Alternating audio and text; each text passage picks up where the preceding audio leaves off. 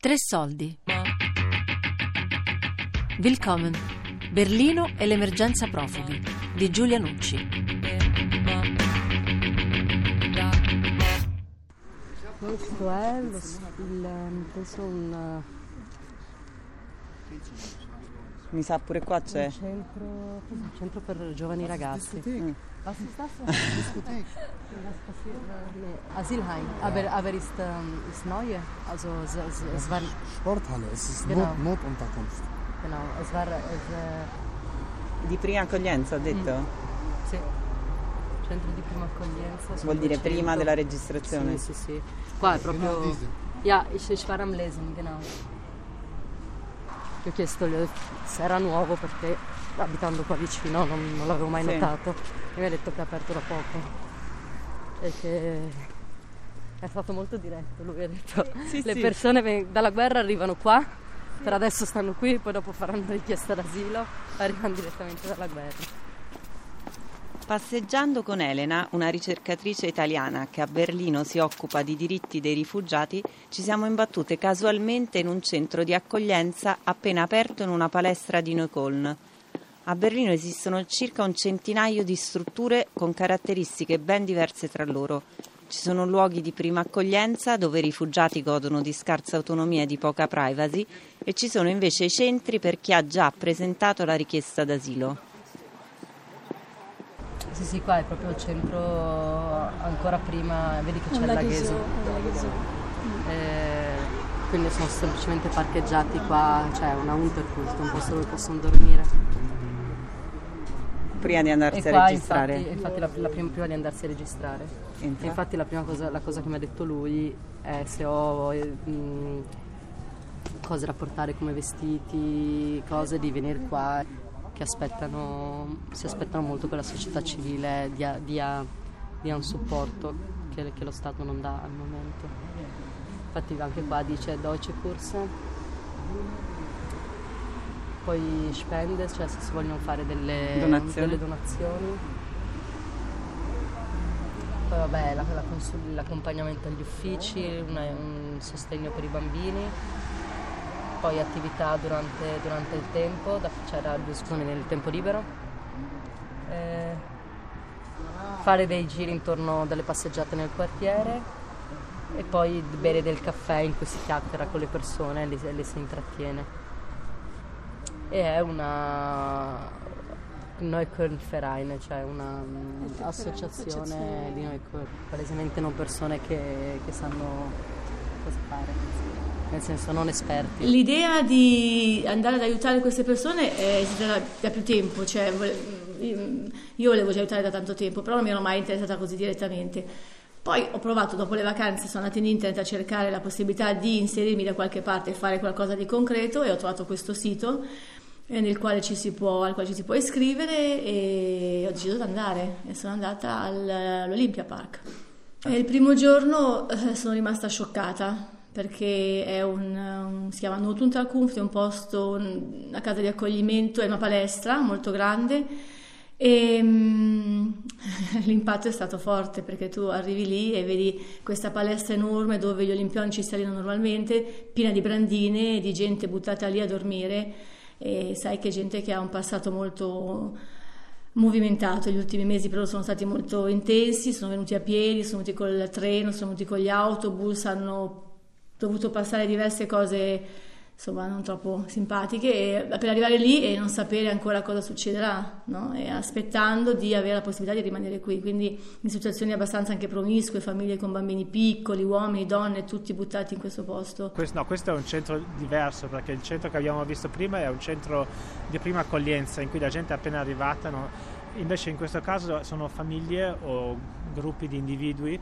che hanno ricevuto un'abitazione e sono completamente indipendenti, ricevono un sussidio sociale molto basso di circa 300 euro al mese e si organizzano la loro vita da soli e in questo centro c'è un'assistenza sociale minima, so, poche ore alla settimana per i bambini, una, una donna che viene per far giocare i bambini a pomeriggio. Ah, ok. Eh, ma tendenzialmente sono famiglie che sono lasciate un po' a se stesse e quindi con il- aspetti positivi e negativi. Ok, scusa, e quindi sono persone che hanno già fatto la richiesta d'asilo, che tu sappia? Queste sono la, nella maggioranza perlomeno persone che hanno già fatto la richiesta, in alcuni casi che hanno anche ricevuto l'asilo ma non sono ancora in grado di, um, di ricevere, di, di, organizzarsi una vita autonoma e in altri casi sono anche persone in attesa di essere espulse dalla Germania che hanno già ricevuto una decisione negativa e per qualche motivo, per esempio una malattia, c'è stato un prolungamento del tempo dell'espulsione ma sono destinate a essere espulse. Okay. Infatti la maggioranza sono dei Balcani e, e i Balcani ormai vengono considerati come paesi di, di, sicuri eh, dal governo e quindi è, è, probabile che molte di queste persone verranno espulse a breve termine. Dunque, la prima volta che sono stata in questo centro e appunto eh, ero stata assegnata al reparto per i bambini, eh, c'era una bambina lì che girava da sola, aveva avuto un anno e mezzo neanche, non parlava quasi per niente, piccolina e giocavamo, l'ho presa in braccio e mi sono accorta che il pannolino era completamente pieno di pipì. E allora ho cercato la mamma perché chiaramente non posso cambiare il, bamb- il pannolino alla bambina che non conosco, non è giusto. E allora sono cominciato a girare in giro cercare, a cercare, per cercare i genitori di questa bambina e purtroppo non parlando la lingua eh, diventa difficile in un posto in cui ci sono mille rifugiati. Mi ha sorpreso un po' che non ci fosse nessuno insieme a lei, c'erano soltanto due fratellini un po' più grandi, forse 5-7 anni. E con questa bambina in braccio ho cominciato a girare, a cercare, ho chiesto un po' di persone e è stato un po' difficile perché anche per motivi di etnia la gente non si parla o si parla, questa è un'altra cosa che ho compreso quando ero all'interno di, questa, di, questa, di questo centro e che delle volte è anche un po' difficile eh, tra i rifugiati stessi, no? secondo dove vengono ha delle simpatie o antipatie, quindi bisogna anche stare attenti a cosa si dice, a chi si chiede cosa. Alla fine abbiamo trovato questa mamma e abbiamo cambiato il pannolino di questa bambina che era, va bene, completamente arrossata. E la mamma mi ha fatto capire che questa bambina non aveva niente da mettersi perché nella, quella che si chiama Clyde Camma, che è il, il, il, settore nel quale danno i vestiti ai bambini, le persone non c'erano vestiti per questa bambina. E lei aveva soltanto una calzamaglia e una maglietta, però faceva già abbastanza freddo.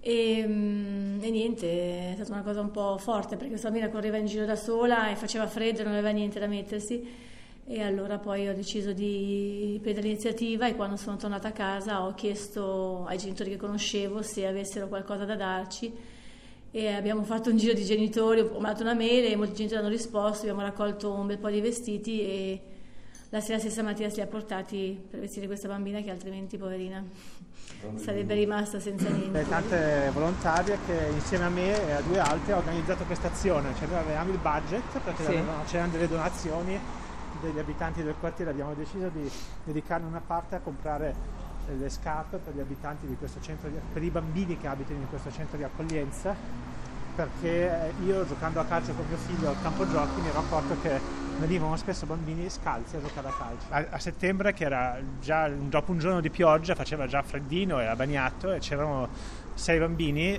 da, da, questo centro di accoglienza, di cui due giocavano scalzi e due con scarpe che evidentemente erano di due numeri più grandi o più piccoli. Eh, e quindi ci è venuta in mente questa idea che era un modo di usare questi soldi in maniera sensata, era di offrire queste scarpe a, questi, queste famiglie. Eh, ci sono sempre discussioni, però eh, alla fine abbiamo, è stato stanziato un fondo per, per, per, un paio di scarpe nuove per i bambini, perché arrivano scarpe anche con eh, dalle donazioni, però poi è molto difficile trovare quelle particolarmente per i bambini che vanno bene perché le scarpe dei bambini quando le hanno usate spesso sono, sono consumate.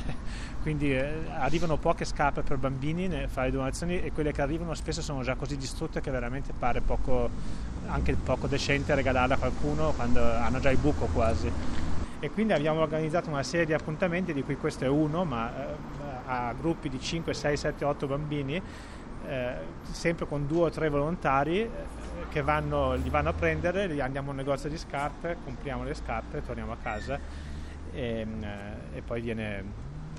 E oggi abbiamo un appuntamento con due famiglie, c'è la famiglia Mihailovic e Bganovic, sono tutte e due, parlano serbo, probabilmente della Bosnia con 2, 4, 6, 8, 10, 12 bambini, mamma mia, uno però, ah no, 12 bambini, 2, 4 sono i genitori, quindi 8 bambini, una è appena neonata, quindi saranno 7 paia di scarpe. Noi eh, questa azione l'abbiamo organizzata sapendo che eh, molti venivano, però abbiamo pensato, l'avevamo deciso già prima e abbiamo pensato che comunque se li buttano in Bosnia un paio di scarpe da inverno ai bambini non faranno male, quindi eh, li prendiamo per tutti. Alcuni gruppi di cittadini berlinesi sono particolarmente organizzati e riescono, attraverso le donazioni, a finanziare iniziative molto mirate. Quel giorno ho accompagnato Raffaele, un volontario di Wilmersdorf, a comprare le scarpe per un gruppo di bambini. Frage über, über Willkommenskultur in Deutschland.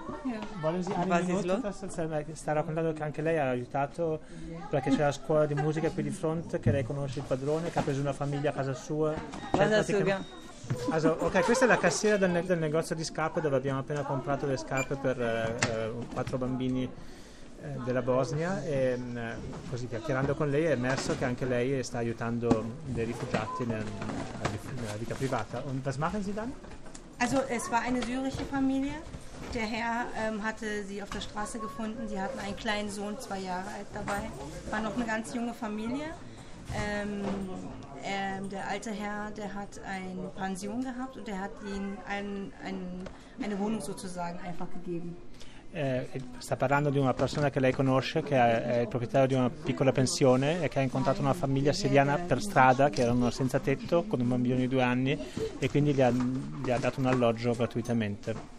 Und was haben Sie mit dem zu tun? Also äh, er kam hier ähm, mit dem kleinen Jungen, mit der Familie, um den Jungen einen Winterschuh zu kaufen, so wie sie.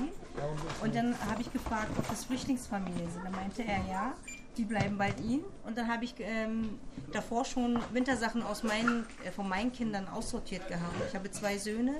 Der eine ist sieben, der andere ist zweieinhalb Jahre alt. Und da hatte ich noch ganz viele Wintersachen und Winterschuhe.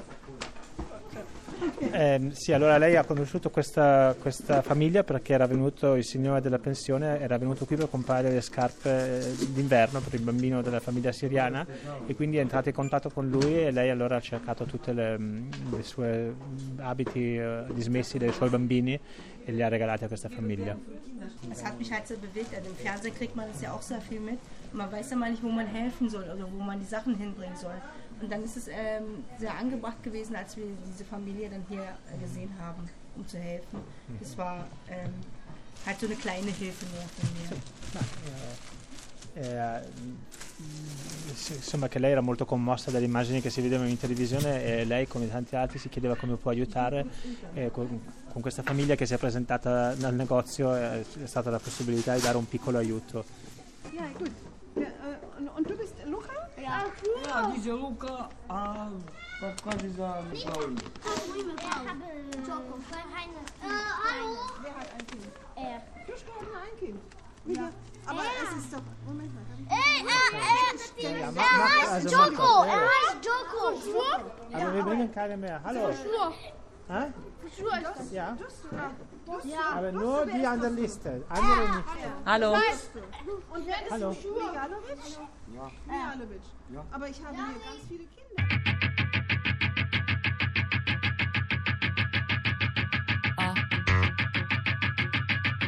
Willkommen. Berlino e l'emergenza profughi. Di Giulia Nucci.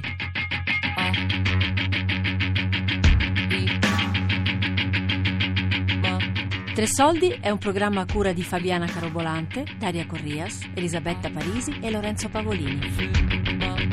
Podcast su tresoldi.rai.it.